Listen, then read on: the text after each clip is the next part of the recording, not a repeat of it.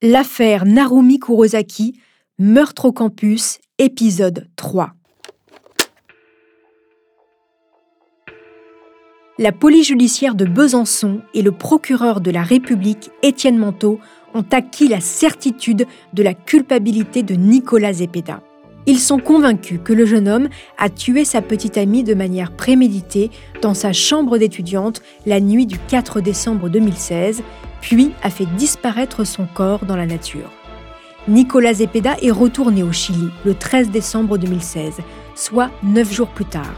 Alors comment le ramener en France, puisqu'aucun accord d'extradition n'existe entre les deux pays? Les chances de voir Nicolas Zepeda jugé en France sont extrêmement minces. La justice française, appuyée par la diplomatie, va alors se lancer dans un long combat pour tenter de faire extrader le jeune homme. Vous écoutez Homicide, je suis Caroline Nogueras.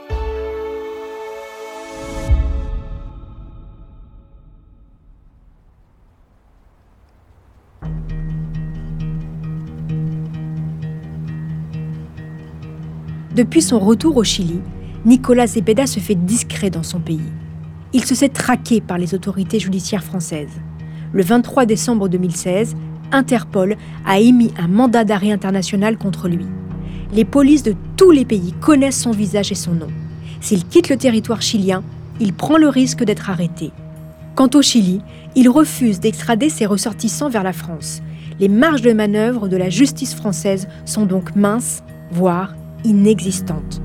Pourtant, contre toute attente, le 14 février 2017, la Cour suprême chilienne accepte d'entendre à nouveau Nicolas Zepeda Écoutez le reportage de France 3 Franche-Comté le 15 février 2017. Traqué depuis des semaines par les médias japonais, Nicolas Zepeda Contreras est enfin apparu en public hier. L'ex-petit ami et meurtrier présumé de Narumi devait répondre à la convocation de la Cour suprême du Chili. Une audience express où son avocat a clamé son innocence et rejeté l'idée d'un procès en France. Pelayo Vial, avocat de Nicolas Zepeda. En France, il est impossible d'assumer physiquement et économiquement la défense de mon client. Et s'il doit y avoir une procédure, c'est ici au Chili qu'elle doit avoir lieu. Si Nicolas Zepeda Contreras n'a plus le droit de quitter le territoire chilien, la France, elle, attend toujours son extradition. Pour la police judiciaire, cet homme de 26 ans issu de la grande bourgeoisie chilienne reste le suspect numéro un dans cette affaire puisqu'il était à Besançon lorsque la jeune étudiante japonaise a disparu. L'interrogatoire tant attendu du suspect ne donne rien. Il concède avoir passé la soirée avec Narumi et avoir eu un rapport sexuel avec elle, mais il clame toujours son innocence et ressort libre du tribunal. Malgré les recherches considérables pour retrouver le corps de Narumi Kurosaki, cela n'a rien donné, ce qui laisse penser aux juges chiliens que l'enquête des Français est un peu faible. La seule chose que concèdent les magistrats sud-américains est d'interdire à Nicolas Zepeda de quitter le territoire pendant deux mois. Mais avec Interpol à ses trousses, le jeune homme n'a de toute façon pas d'autres options. Nicolas Zepeda est coincé dans son pays. Quant à la demande d'extradition émise par les Français, elle est refusée. Bref, le dossier est dans une impasse.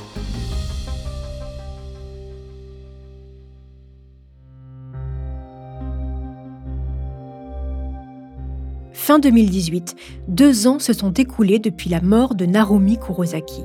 À Tokyo, la famille de la jeune femme ne dort plus, ne vit plus. Au-delà du chagrin, il y a l'absence de corps, l'absence de réponse et l'absence de coupable. Dans la cité byzantine, les policiers sont en train de clore leur enquête avec un sentiment amer et une frustration de ne pas avoir retrouvé le corps de la victime. La procureure, Edwige Roux-Morizet, a fait ses cartons, laissant derrière elle ce dossier si particulier pour d'autres affaires dans une autre région. C'est le procureur Étienne Manteau qui a pris sa suite à Besançon et c'est donc à lui désormais de trouver une astuce pour faire évoluer ce dossier qui patine. Il va alors tenter un coup, révéler publiquement des éléments qui incriminent Zepeda et annoncer son intention de se rendre au Chili pour interroger le suspect.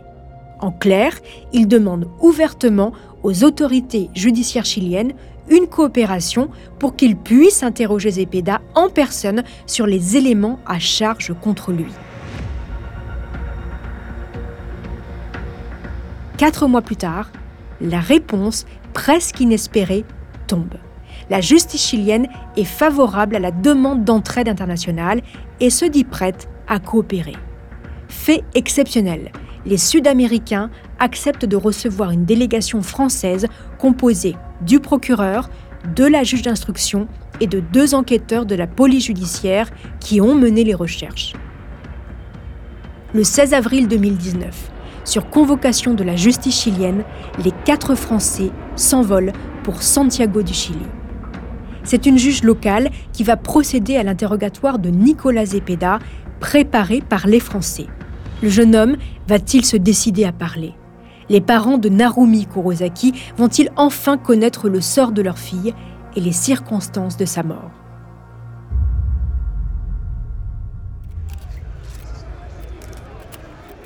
Le 18 avril 2019, devant le palais de justice de Santiago, c'est une cohue de journalistes japonais, chiliens et français qui attend le jeune homme.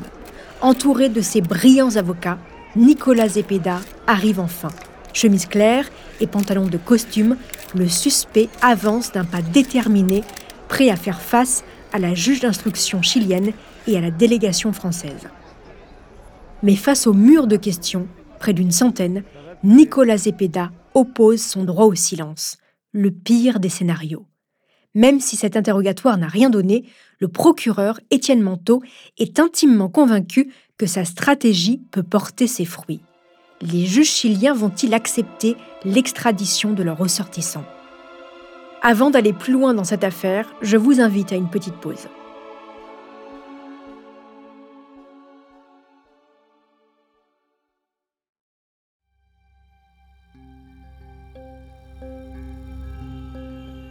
Six mois se sont écoulés depuis le voyage de la délégation française au Chili.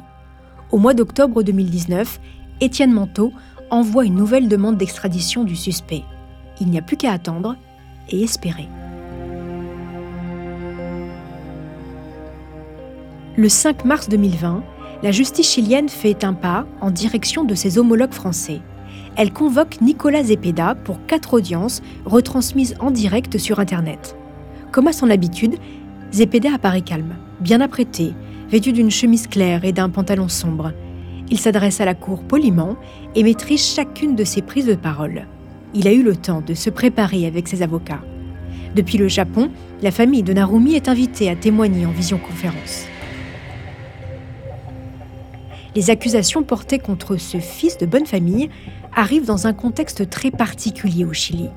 Alors que Nicolas Zepeda fait face à ses juges, le Chili est à feu et à sang.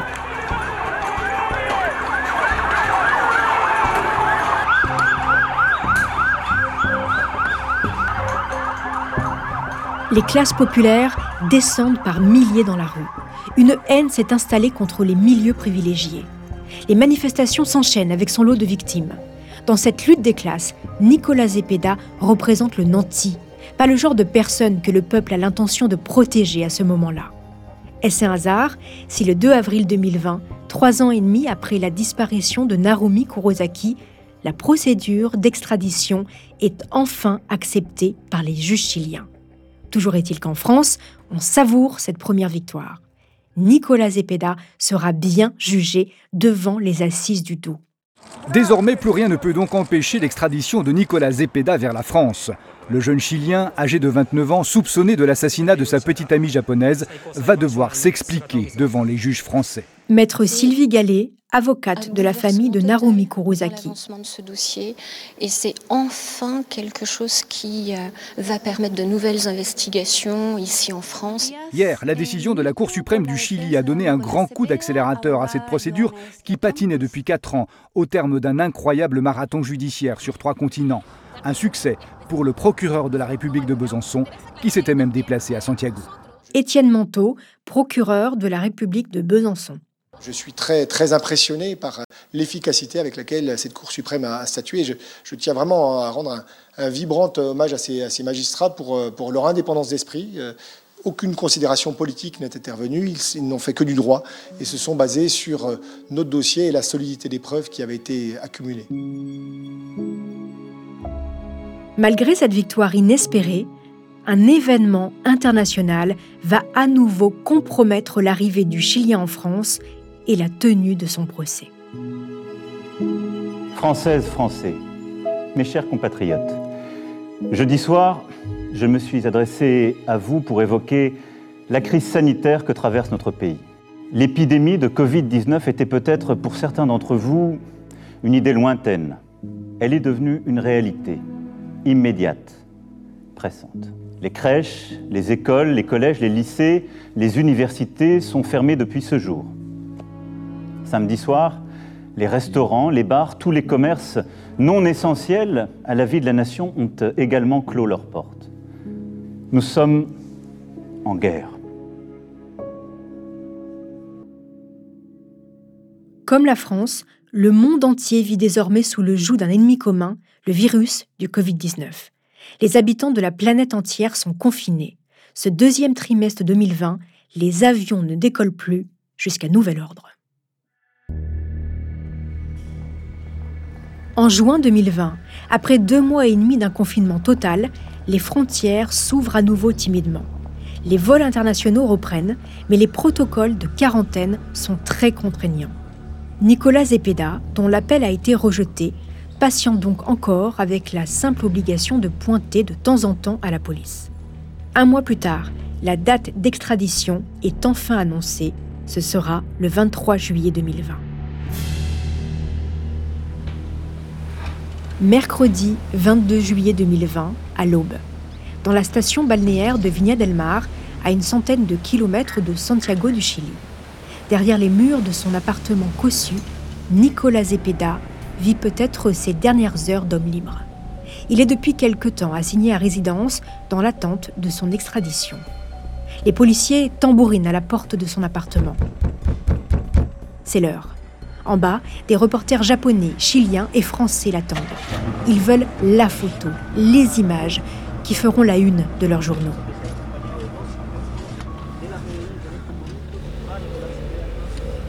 Le véhicule de police, avec à son bord Nicolas Zepeda, file vers l'aéroport de Santiago du Chili.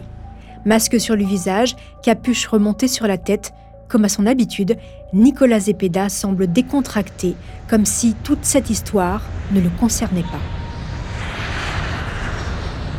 Il est 14h55 heure locale, lorsque le vol Air France AF401 décolle en direction de Paris-Charles de Gaulle avec à son bord le jeune Chilien. Après 16 heures de voyage, le voilà enfin sur le sol français. « 24 juillet 2020, 16h40. C'est un convoi aux vitraux teintés qui tente de se frayer un chemin dans la cour du palais de justice de Besançon. Une dizaine de policiers, certains cagoulés et armés jusqu'aux dents, protègent le véhicule qui transporte Nicolas Zepeda. Le jeune homme est accueilli par les huées des badauds venus en nombre. La scène est sidérante.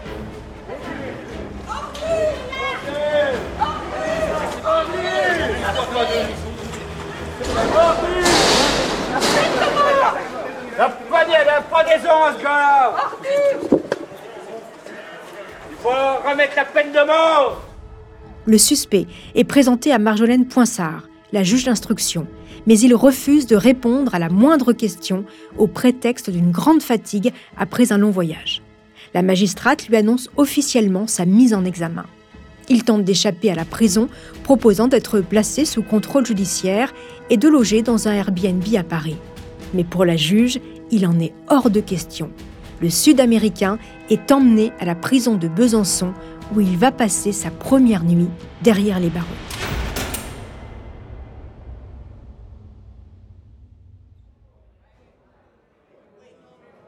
Nicolas Zepeda se révèle être un détenu modèle, très poli.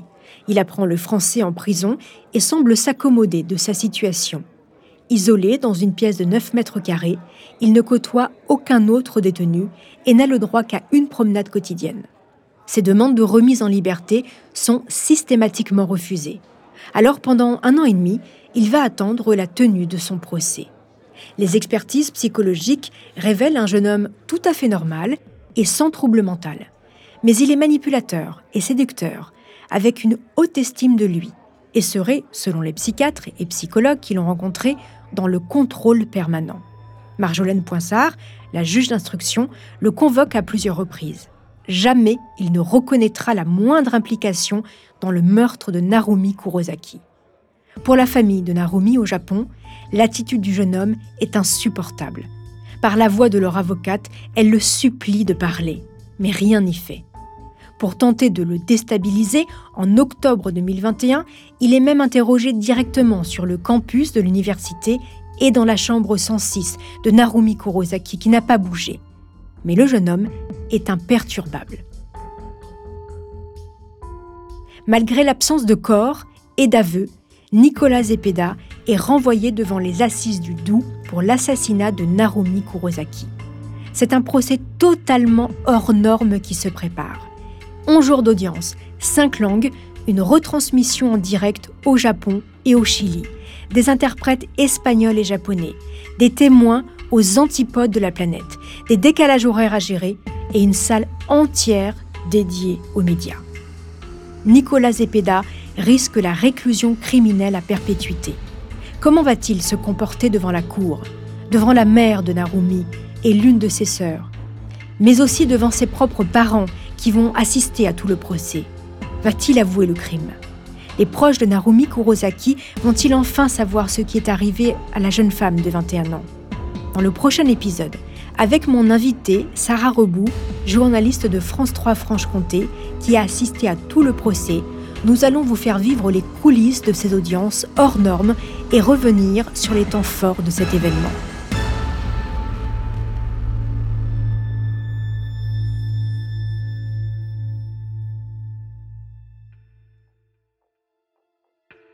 En attendant la suite de cette affaire, n'hésitez pas à commenter cet épisode sur les réseaux sociaux et à me laisser des étoiles sur vos applis de podcast préférés. Une petite précision, les quatre épisodes de Homicide sont disponibles en avant-première pour les abonnés à la chaîne Bababam Plus sur Apple Podcast. Pour celles et ceux qui ne sont pas abonnés, les nouveaux épisodes restent bien évidemment disponibles gratuitement chaque jeudi sur Apple Podcast et toutes vos plateformes d'écoute.